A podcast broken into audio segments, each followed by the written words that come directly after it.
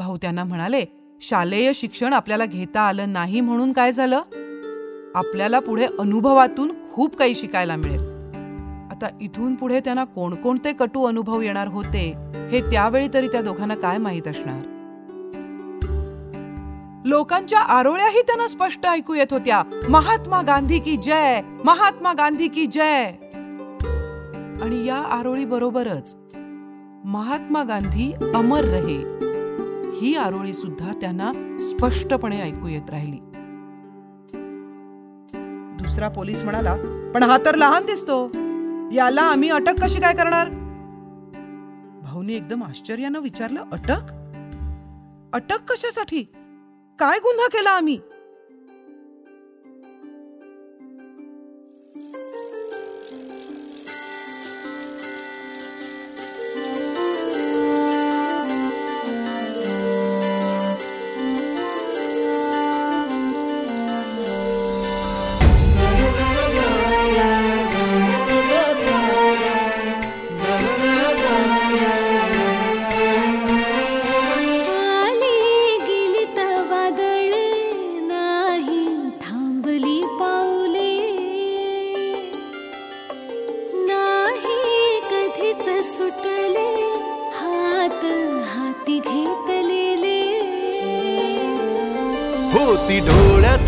चोटी साथ होती सावलीची आप सुख झाली फुले विखारी उन्हाची.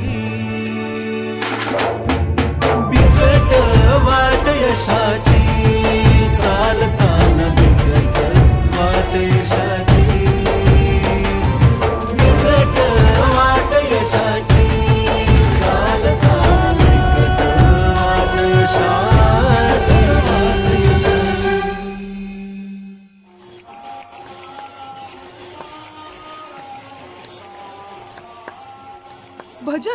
रंगात आलं होतं. अनासपुरे मास्तर खड्या आवाजात भजन म्हणत होते. भाऊ भाईचंद आणि इतर चार पाच जण मास्तरांचं भजन ऐकण्यात गुंगून गेले होते. खरं तर भाऊंना भजन पूजनाची तशी आवड नव्हती. पण मास्तर असे जोशात आले म्हणजे भाऊ सुद्धा त्या भजनात रंगून जात. आणि इतरांबरोबर मास्तरांनी म्हटलेल्या काव्यपंक्ती पुन्हा म्हणत.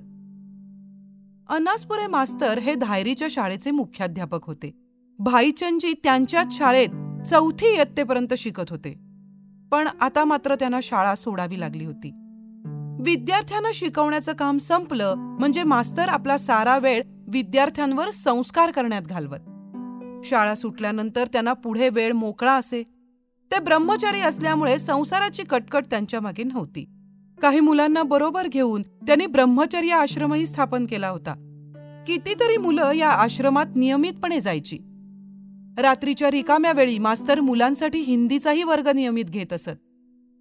मास्तरांना भजनाचाही भारी नाद होता. दररोज रात्री त्यांचा हा कार्यक्रम ठरलेला असे. भाऊ आणि भाईचंदजी दोघही रात्री दुकान बंद केल्यानंतर शाळेत मास्तरांकडे जायचे. आमच्या भाऊंना त्यांच्या भजनापेक्षा ते त्या आधी घेत असलेल्या हिंदीच्या वर्गात विशेष रस होता. कारण भाऊंची शिकण्याची हौस दांडगी होती. भजन ऐकण्याबरोबरच त्यांची शिकण्याची हौसही भागत असे. आताही ते हिंदीचा वर्ग झाल्यानंतर मास्तरांच्या भजनात सामील झाले होते. भजन संपलं तेव्हा भाऊंनी आणि भाईचंदजींनी अनासपुरे मास्तरांना वाकून नमस्कार केला. मास्तर म्हणाले कल्याण असो चांगले मोठे व्हा.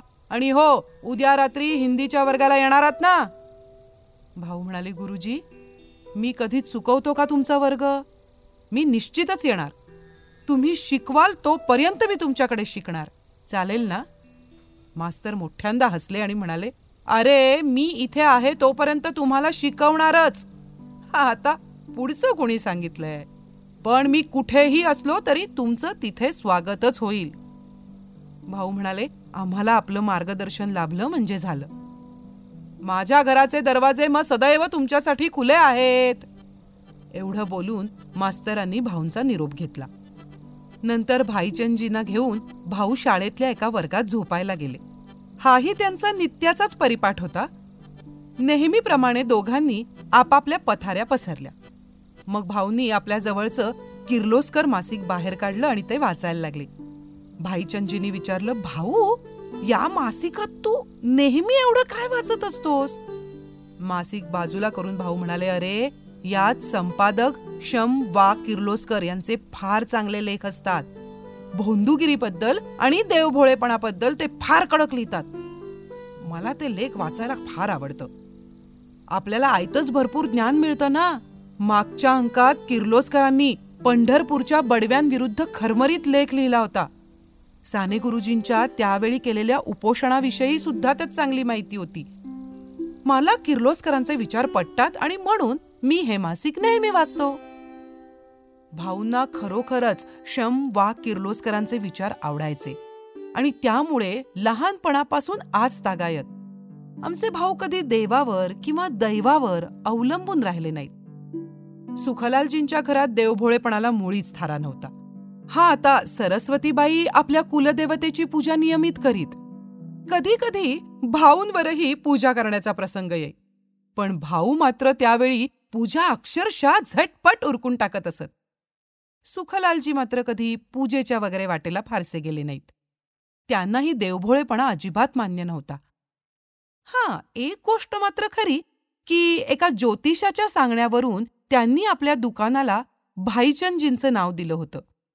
त्यांचं नाव दुकानाला दिलं तर धंद्यात बरकत होईल. या हेतूनं ते भाईचंद सुखलाल चोरडिया या नावानं दुकान चालवित होते. अर्थात यामध्ये कोणताही देवभोळेपणा नव्हता. कुणाचं तरी नाव दुकानाला द्यायचं तर मग भाईचंदजींचं दिलं म्हणून कुठं बिघडतंय? या हेतूनच सुखलालजींनी दुकानाला त्यांचं नाव दिलं होतं. प्रयत्नवादावर त्यांचा अधिक विश्वास होता. केल्याने होता आहे रे आधी केलेची पाहिजे. या समर्थ वचनावर त्यांची पराकाष्ठेची श्रद्धा होती. या प्रयत्नवादी वातावरणाचा साहजिकच भाऊंवर परिणाम झाला. आणि किर्लोस्कर सारख्या मासिकानं वैचारिक दृष्ट्या त्यात भर घातली. या प्रयत्नांवरच त्यांनी कठीण प्रसंगांना एवढ्या लहान वयात मोठ्या धीरानं तोंड दिलं. आपल्या कुटुंबासाठी आमच्या भाऊंनी वयाच्या सहाव्या सातव्या वर्षी लाकडाच्या वखारीत काट्यावर काम केलं होतं. तर आंब्याच्या मोसमात आंबे विकले होते. एकदा असेच भाऊ आंबे विकत बसलेले असताना अचानक त्यांच्या डोक्यात वरून एक वीट पडली. डोक्याला जबर जखम झाली होती. खोक पडली होती. त्यांना ताबडतोब ताराचंद रामनाथ इस्पितळात नेण्यात आलं. इस्पितळात असताना त्यांना साबुदाण्याची खीर खावीशी वाटे. पण महायुद्धामुळे साबुदाणा मिळेनासा झाला होता. मग केविलवाण्या नजरेनं भाऊ घरच्या डब्याची वाट बघत. तिथेच वरांड्यात उभे राहत. परंतु एवढी मोठी जखम होऊनही ते कधी हॉस्पिटलमध्ये फार झोपून वगैरे राहिले नाहीत. किंवा घरी परतल्यानंतर त्यांनी काम करायचं सोडलं नाही. कोणतंही पडेल ते हलकं सलकं काम करण्याची त्यांना कधीही लाज वाटली नव्हती. आता शाळा सोडून ते जेव्हा किराणा मालाचं दुकान सांभाळायला लागले तेव्हापासून तर या कष्टांना सुमारच नव्हता. कारण त्यांच्याकडे सहा गावांसाठी घासलेटचा परवाना होता. त्यामुळे धायरीसह वडगाव नरे आंबेगाव नांदोशी आणि विठ्ठलवाडी अशा लांब लांबच्या गावांसाठी त्यांना घासलेटचा पुरवठा करावा लागे दिवसातले कित्येक तास या कामात जायचे. याशिवाय एरवी दुकानासाठी लागणारा माल भाऊंना पुण्याहून आणावा लागे बैलगाडीला तीन रुपये दिले म्हणजे ती दहा मण माल धायरीला पोचवत असे. पण कित्येकदा बैलगाडी मिळायची नाही. माल धायरीला न्यावाच लागे अशा वेळी आमचे भाऊ स्वतः सायकलवरून माल वाहून नेत असत.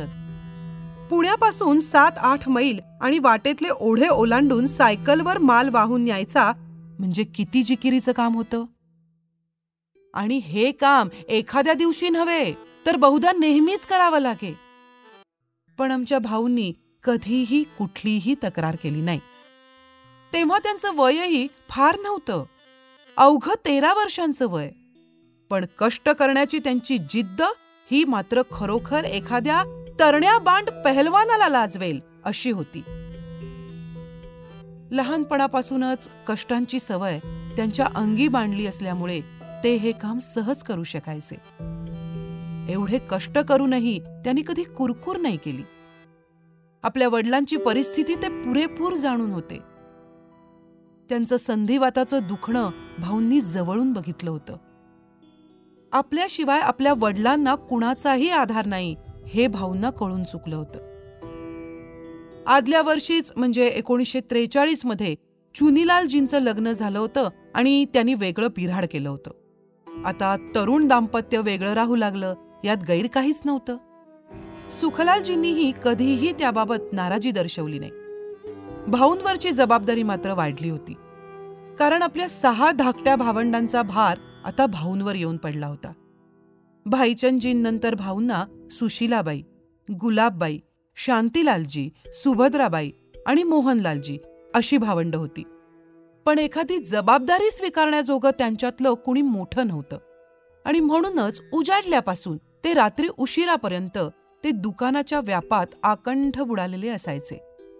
पण एवढं असूनही भाऊ रात्री अनासपुरे मास्तरांच्या वर्गाला नियमित जात असत. दुकानांचा व्याप सांभाळूनही त्यांनी जोपसलेली ज्ञानलालसा खरोखरच वाखाणण्याजोगी होती. बरोबरच किर्लोस्कर मासिकातून ते वेळ मिळेल तेव्हा ज्ञानकण वेचित होते. आताही भजन संपल्यावर इतक्या उशिरा त्याच मासिकाचं वाचन भाऊ करत होते. आणि म्हणूनच भाईचंदजींनी त्यांना विचारलं दिवसभर तू काम करतोस आणि तरीही हे रात्रीचं वाचन करताना तुला कंटाळा नाही येत यावर भाऊ हसून म्हणाले अरे दिवसभरात दुकानात देखील जेव्हा मोकळा वेळ मिळेल तेव्हा मी वाचनच करत असतो. पण आज मुळीच वेळ मिळाला नाही. म्हणून आत्ता वाचन करतोय. या वाचनातून मला खूप काही शिकायला मिळतं बरं. शिक्षण ही तर माझी पहिली आवड आहे. हे तुलाही माहिती आहेच. पण आता शालेय शिक्षण घेणं शक्य नसल्यामुळे वाचनातून मी शिकण्याचा प्रयत्न करतो. वाचन हे माझ्या बुद्धीचं खाद्य आहे. भाईचंदजीही म्हणाले मलाही शिकायला आवडलं असतं पण ते पुढे काही बोलले नाहीत. त्यांनाही शिक्षण घ्यायचं होतं. पण बिकट परिस्थितीमुळे त्यांना शिक्षणाला रामराम ठोकावा लागला. त्यांनीही आपलं लक्ष दुकानाकडे वळवलं होतं. भाऊंना ते दुकानात मदत करायचे. भाऊ त्यांना म्हणाले शालेय शिक्षण आपल्याला घेता आलं नाही म्हणून काय झालं? आपल्याला पुढे अनुभवातून खूप काही शिकायला मिळेल. आता इथून पुढे त्यांना कोणकोणते कटू अनुभव येणार होते हे त्यावेळी तरी त्या दोघांना काय माहीत असणार? गप्पा मारता मारताच त्या दोघा भावांना गाढ झोप कधी लागली हे त्यांचं त्यांनाही कळलं नाही. एकोणीसशे बेचाळीस साली देशातलं राजकीय वातावरण चांगलंच तापलं होतं. याच वर्षी ब्रिटिशांना उद्देशून गांधीजींनी तुम्ही हिंदुस्थानातून चालते व्हा अशा मथळ्याखाली हरिजनमध्ये एक लेख लिहिला होता. या लेखानं देशाला एक नवी घोषणा दिली आणि स्वातंत्र्य प्राप्तीसाठी आक्रमक मार्ग दाखवला. गांधीजींच्या या लेखाला अनुसरून काँग्रेसच्या कार्यकारी समितीनं सत्ता सोडून चालते व्हा नाहीतर देशभर सत्याग्रह आणि आंदोलनं केली जातील असा ब्रिटिशांना इशारा दिला होता. इंग्रजांनी मग महात्मा गांधी पंडित नेहरू सरदार पटेल मौलाना आझाद अशा नेत्यांना नऊ ऑगस्ट रोजी अटक केली. त्यांच्याबरोबरच अनेक प्रांतिक नेत्यांनाही अटक केली. देशभर अटकेचं हे सत्र सुरू झाल्याबरोबरच सर्वत्र जाळपोळ दंगली सुरू झाल्या होत्या. हरताळ सभा मिरवणुका यांना ऊत आला होता. त्या दरम्यान गांधीजींना पुण्यातल्या आगाखान पॅलेसमध्ये स्थानबद्ध करून ठेवण्यात आलं. एक फेब्रुवारी एकोणीसशे त्रेचाळीस रोजी केंद्रीय सरकारनं चले जाव चळवळीतल्या हिंसाचारासंबंधी काही कागदपत्र प्रसिद्ध केली आणि देशात झालेल्या दंगलींचं खापर गांधीजींच्या माथ्यावर फोडलं. खोट्या आरोपांच्या निषेधार्थ गांधीजींनी दहा फेब्रुवारीला एकवीस दिवसांचं उपोषण सुरू केलं. गांधीजींवरील खोटे आरोप मागे घ्यावेत आणि त्यांची बिनशर्थ मुक्तता करावी यासाठी देशात आणि परदेशातही अनेक प्रयत्न झाले. पण ब्रिटिश सरकारकडून कोणतीच हालचाल होत नव्हती. होता होता हेही वर्ष गेलं. बावीस फेब्रुवारी एकोणीसशे चव्वेचाळीस रोजी आगाखान पॅलेसमध्ये एक दुःखद घटना घडली. गांधीजींची सहधर्मचारिणी कस्तुरबा गांधी यांचं निधन झालं.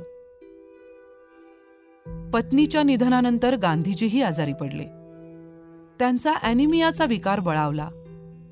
त्यांचा आजार जेव्हा विकोपाला गेला तेव्हा सहा मे रोजी सरकारनं गांधीजींची बिनशर्थ मुक्तता केली.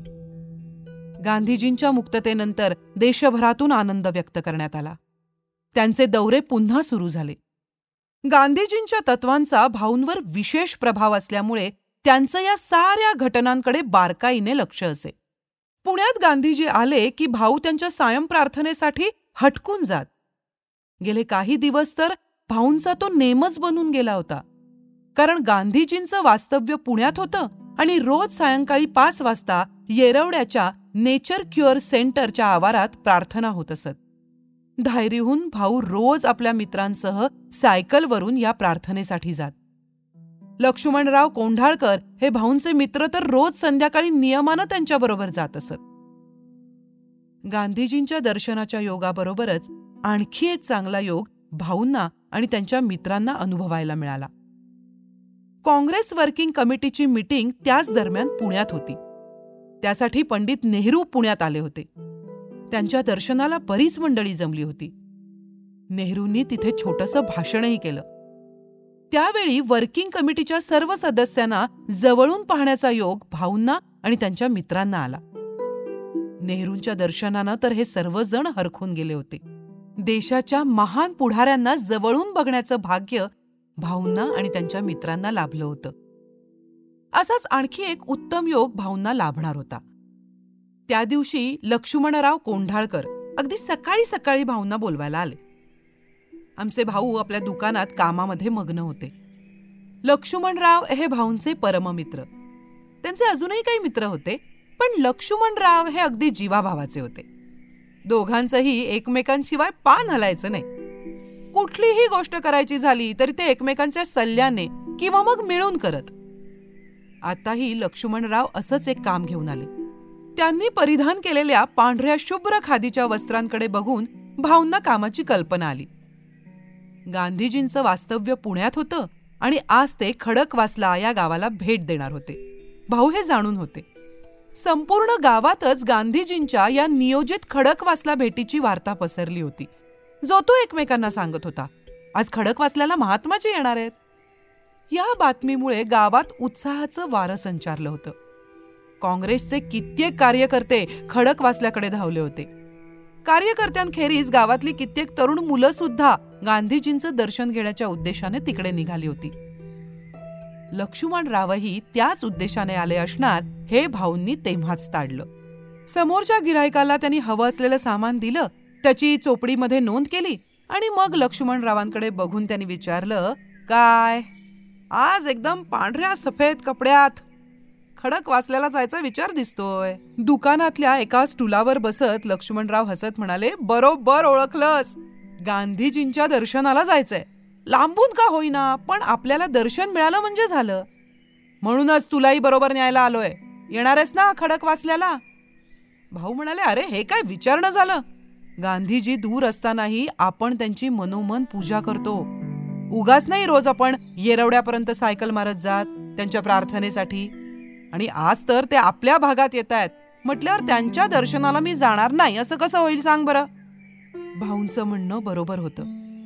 ऐन तारुण्याच्या उंबरठ्यावर उभ्या असलेल्या या दोन मुलांची गांधीजींवर प्रगाढ निष्ठा होती. आणि आज तर दुग्ध शर्करा योग होता. गांधीजींबरोबर सरदार वल्लभभाई पटेल सुद्धा खडक वाचल्याला येणार होते. लक्ष्मणराव म्हणाले आपल्याला लगेच निघायला हवं हा? उशीर होता कमाने भाऊ म्हणाले मी लगेच तयार होतो आपण निघूया. काही वेळातच भाऊ आणि लक्ष्मणराव खडक वाचल्याला जायला निघाले. त्यांच्याबरोबर गावातले आणखी बरेच मित्र निघाले होते. हे सर्वजण आज खडक वाचल्यापर्यंत पदयात्रा काढणार होते. गांधीजींनी आजपर्यंत देशासाठी कितीतरी पदयात्रा काढल्या होत्या. मग त्या महात्म्याच्या दर्शनासाठी आपण पदयात्रा काढली म्हणून काय बिघडलं?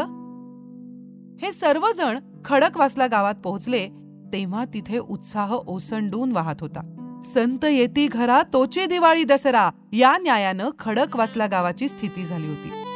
सर्वत्र तिरंगी ध्वजपताका फडफडत होत्या. फुलांच्या माळा सजल्या होत्या. प्रत्यक्षात गांधी आणि सरदार पटेल गावात आले तेव्हा तर लोकांच्या उत्साहाला अक्षरशः उधाण आलं होतं. केशविहीन आणि दंतविहीन अशी गांधीजींची ती प्रसन्न मूर्ती पाहून लोक भारावून गेले होते. लोक त्या दोन पुढाऱ्यांच्या नावाचा जय जयकार करू लागले. नंतर काही वेळानं गांधीजींची एका सजवलेल्या मोटारीतून मिरवणूक काढण्यात आली. भारत माता की जय महात्मा गांधी की जय अशा आरोळ्या गगनाला जाऊन भिडत होत्या. मधूनच कुणीतरी महात्मा गांधी अमर रहे अशी घोषणा देत होतं. आमच्या भाऊंनी आणि लक्ष्मणराव कोंढाळकरांनी गांधीजींचं लांबूनच दर्शन घेतलं. इतरांप्रमाणे ते दोघे गर्दीत उभे होते. पण कर्मधर्म संयोगानं भाऊंना एकदम गांधीजींच्याच मोटारीत जागा मिळाली. गांधीजींबरोबर मोटारीतून जाताना त्यांचं मन आनंदानं भरून गेलं होतं. त्या विश्वविख्यात महात्म्याबरोबर काही काळ मोटारीतून जायला मिळाल्यामुळे भाऊना धन्यता वाटली. त्या रात्री ते दोघे जीवलग मित्र घरी परतले ते आयुष्यातला फार मोठा अनुभव आणि महान आठवण आपल्याबरोबर घेऊन. गांधीजींबरोबर मोटारीत बसल्याची आठवण ते ज्याला त्याला मोठ्या उत्साहानं सांगत होते. भाऊ घरी आले तरी त्यांच्या डोळ्यासमोरून गांधीजींची आणि सरदार वल्लभभाईंची मूर्ती काही केल्या हलत नव्हती. आल्या आल्या त्यांनी आईला आणि काकाजींना सारा वृत्तांत कथन केला. नंतर त्यांनी अंथरुणावर जेव्हा अंग टाकलं तेव्हा तर त्यांना त्या मिरवणुकीचा सारखा भास होत होता. लोकांच्या आरोळ्याही त्यांना स्पष्ट ऐकू येत होत्या. महात्मा गांधी की जय महात्मा गांधी की जय. आणि या आरोळी बरोबरच महात्मा गांधी अमर रहे. ही आरोळी सुद्धा त्यांना स्पष्टपणे ऐकू येत राहिली. रात्रभर त्या आरोळ्या त्यांच्या कानात घुमत राहिल्या. एकोणीसशे अठ्ठेचाळीस सालानं एक क्रूर वार्ता जगाला दिली. तीस जानेवारी एकोणीसशे अठ्ठेचाळीस रोजी महात्मा गांधींची निर्घृण हत्या करण्यात आली. सारं जग हादरलं. गांधीजींची हत्या करणारा माणूस पुण्यातला असल्यामुळे महाराष्ट्रात तर प्रचंड प्रक्षोभ उसळला. हा मारेकरी ब्राह्मण असल्याकारणानं ब्राह्मण वर्गावर विशेष राग धरला गेला. त्यांची घरदारं जाळण्यात आली. ब्राह्मणांचे संसार उद्ध्वस्त झाले आणि तो वर्ग निर्वासित बनला. ज्यांनी ब्राह्मण वर्गावर हे अत्याचार केले त्यांना आपण हे अत्याचार का केले हे कळलंही नाही. आणि आपल्यावर हे अत्याचार का केले गेले हे ब्राह्मण वर्गालाही त्यावेळी समजलं नाही. त्यावेळचे मुंबईचे मुख्यमंत्री बाळासाहेब खेर यांनी पुण्यातल्या शनिवार वाड्यासमोर सांगितलं होतं की गुन्हेगाराला जात नसते. परंतु प्रक्षोभक जमावाला हे तत्वज्ञान कळण्यासारखं नव्हतं. सुप्रसिद्ध आंग्ल नाटककार गॅल्क्स वर्दी यानं आपल्या मॉब या विश्वविख्यात नाटकात म्हटलंय की जेव्हा कोणताही जमाव रस्त्यावर येतो तेव्हा प्रत्यक्ष परमेश्वरही घरात दडून बसतो. या उक्तीची प्रचिती त्यावेळी आली. संपूर्ण देशभर त्या काळात ब्राह्मणांची घरं वेचून वेचून जाळली जात होती. जाळपोळीत महाराष्ट्रातले अनेक ब्राह्मण निर्वासित झाले होते. हा हिंसाचार थांबवण्यासाठी पोलीस लष्कर राखीव दल सर्वतोपरी प्रयत्न करत होते. गुंडगिरी करणाऱ्यांना ताब्यात घेत होते. असं असूनही दंगलीचा भडका कमी होत नव्हता. महाराष्ट्रातील प्रक्षोभाचं लोण असंच धायरी गावातही येऊन पोहोचलं. वास्तविक धायरीत ब्राह्मणांची मोजून दोन चार घरं. पण दंगलखोरांनी त्यांची घरं जाळून टाकली. कसबा गणपतीचे पुजारी श्री ठकार गुरुजी यांच्याही बाबतीत असंच घडलं. ते मूळचे धायरीचे पण शेजाऱ्या पाजाऱ्यांनीच घरं जाळल्यामुळे त्यांना धायरी गाव सोडावं लागलं. उरलेल्या दोन चार ब्राह्मणांच्या घरांचीही गत तीच झाली. गांधीजींच्या हत्येची बातमी ऐकल्यावर भावना अतिशय दुःख झालं. तीन वर्षापूर्वीचा तो प्रसंग त्यांना आठवला. गांधीजी खडकवासल्याला आले होते. तेव्हा त्यांना अगदी जवळून बघण्याचा योग आमच्या भाऊना लाभला होता. आता मात्र तसा योग कधीच येणार नव्हता. त्यांचा आवडता नेता आता त्यांना कधीच बघायला मिळणार नव्हता. गांधीजी या जगातून गेले म्हणजे आपल्याच घरातली व्यक्ती गेल्यासारखी अवस्था देशातल्या कित्येक लोकांची झाली. कित्येक जणांनी मुंडन केलं. विठ्ठलवाडीच्या नदीकाठी जाऊन बसले. त्यांच्या कानी जाळपोळीच्या हिंसाचाराच्या अनेक बातम्या येतच होत्या. हा सारा गदारोळ भाऊ उघड्या डोळ्यांनी बघत होते. आता अशा वेळी बघ्याची भूमिका घेण्याशिवाय सामान्य माणसाच्या हातात दुसरं असतं तरी काय? गुंडगिरीपासून तर तो दूर राहण्याचाच प्रयत्न करत असतो. भाऊ सुद्धा त्या वाऱ्यालाही फिरकले नव्हते. दिवसभर त्यांच्या कानी हिंसाचाराच्या बातम्या मात्र वाऱ्यासारख्या येत होत्या. कानावर पडेल ते भाऊ फक्त ऐकत होते. बोलत मात्र काहीच नव्हते. वयाच्या अठराव्या वर्षी त्यांना चांगली समज आली होती. रात्र झाली तेव्हा ते नेहमीप्रमाणे शाळेत झोपायला गेले. बरोबर भाईचंदजी पण होते. आपल्या आवडत्या नेत्याबद्दल त्यांचे कितीतरी वेळ विचार चालले होते. विचारांचं काहूर मनात माजल्यामुळे झोप उडाली होती. भाईचंदजींना मात्र आता लगेच झोप लागली. बाराच्या सुमारास पोलिसांनी झोपमोड केली. पोलिसांनी उठवल्यावर भाऊंना आणि भाईचंदजींना तात्काळ जाग आली. जी काही डोळ्यावर झोप होती ती पोलिसांना पाहून खाडकन उडाली. दोघांनाही वाटलं पोलिसांचं काहीतरी काम असावं कुणाचा तरी पत्ता हवा असावा. पण प्रत्यक्षात पोलीस त्यांचाच पत्ता शोधत आले होते हे त्यांना माहीत नव्हतं. एक पोलीस भाऊंना दरडावत म्हणाला भाईचंद सुखलालजी चोरडिया हे दुकान तुझंच ना हो हो म्हणजे आमचंच ते. भाईचंद कोण? आपल्या भावाकडे बोट दाखवून भाऊ म्हणाले हा हा भाईचंद.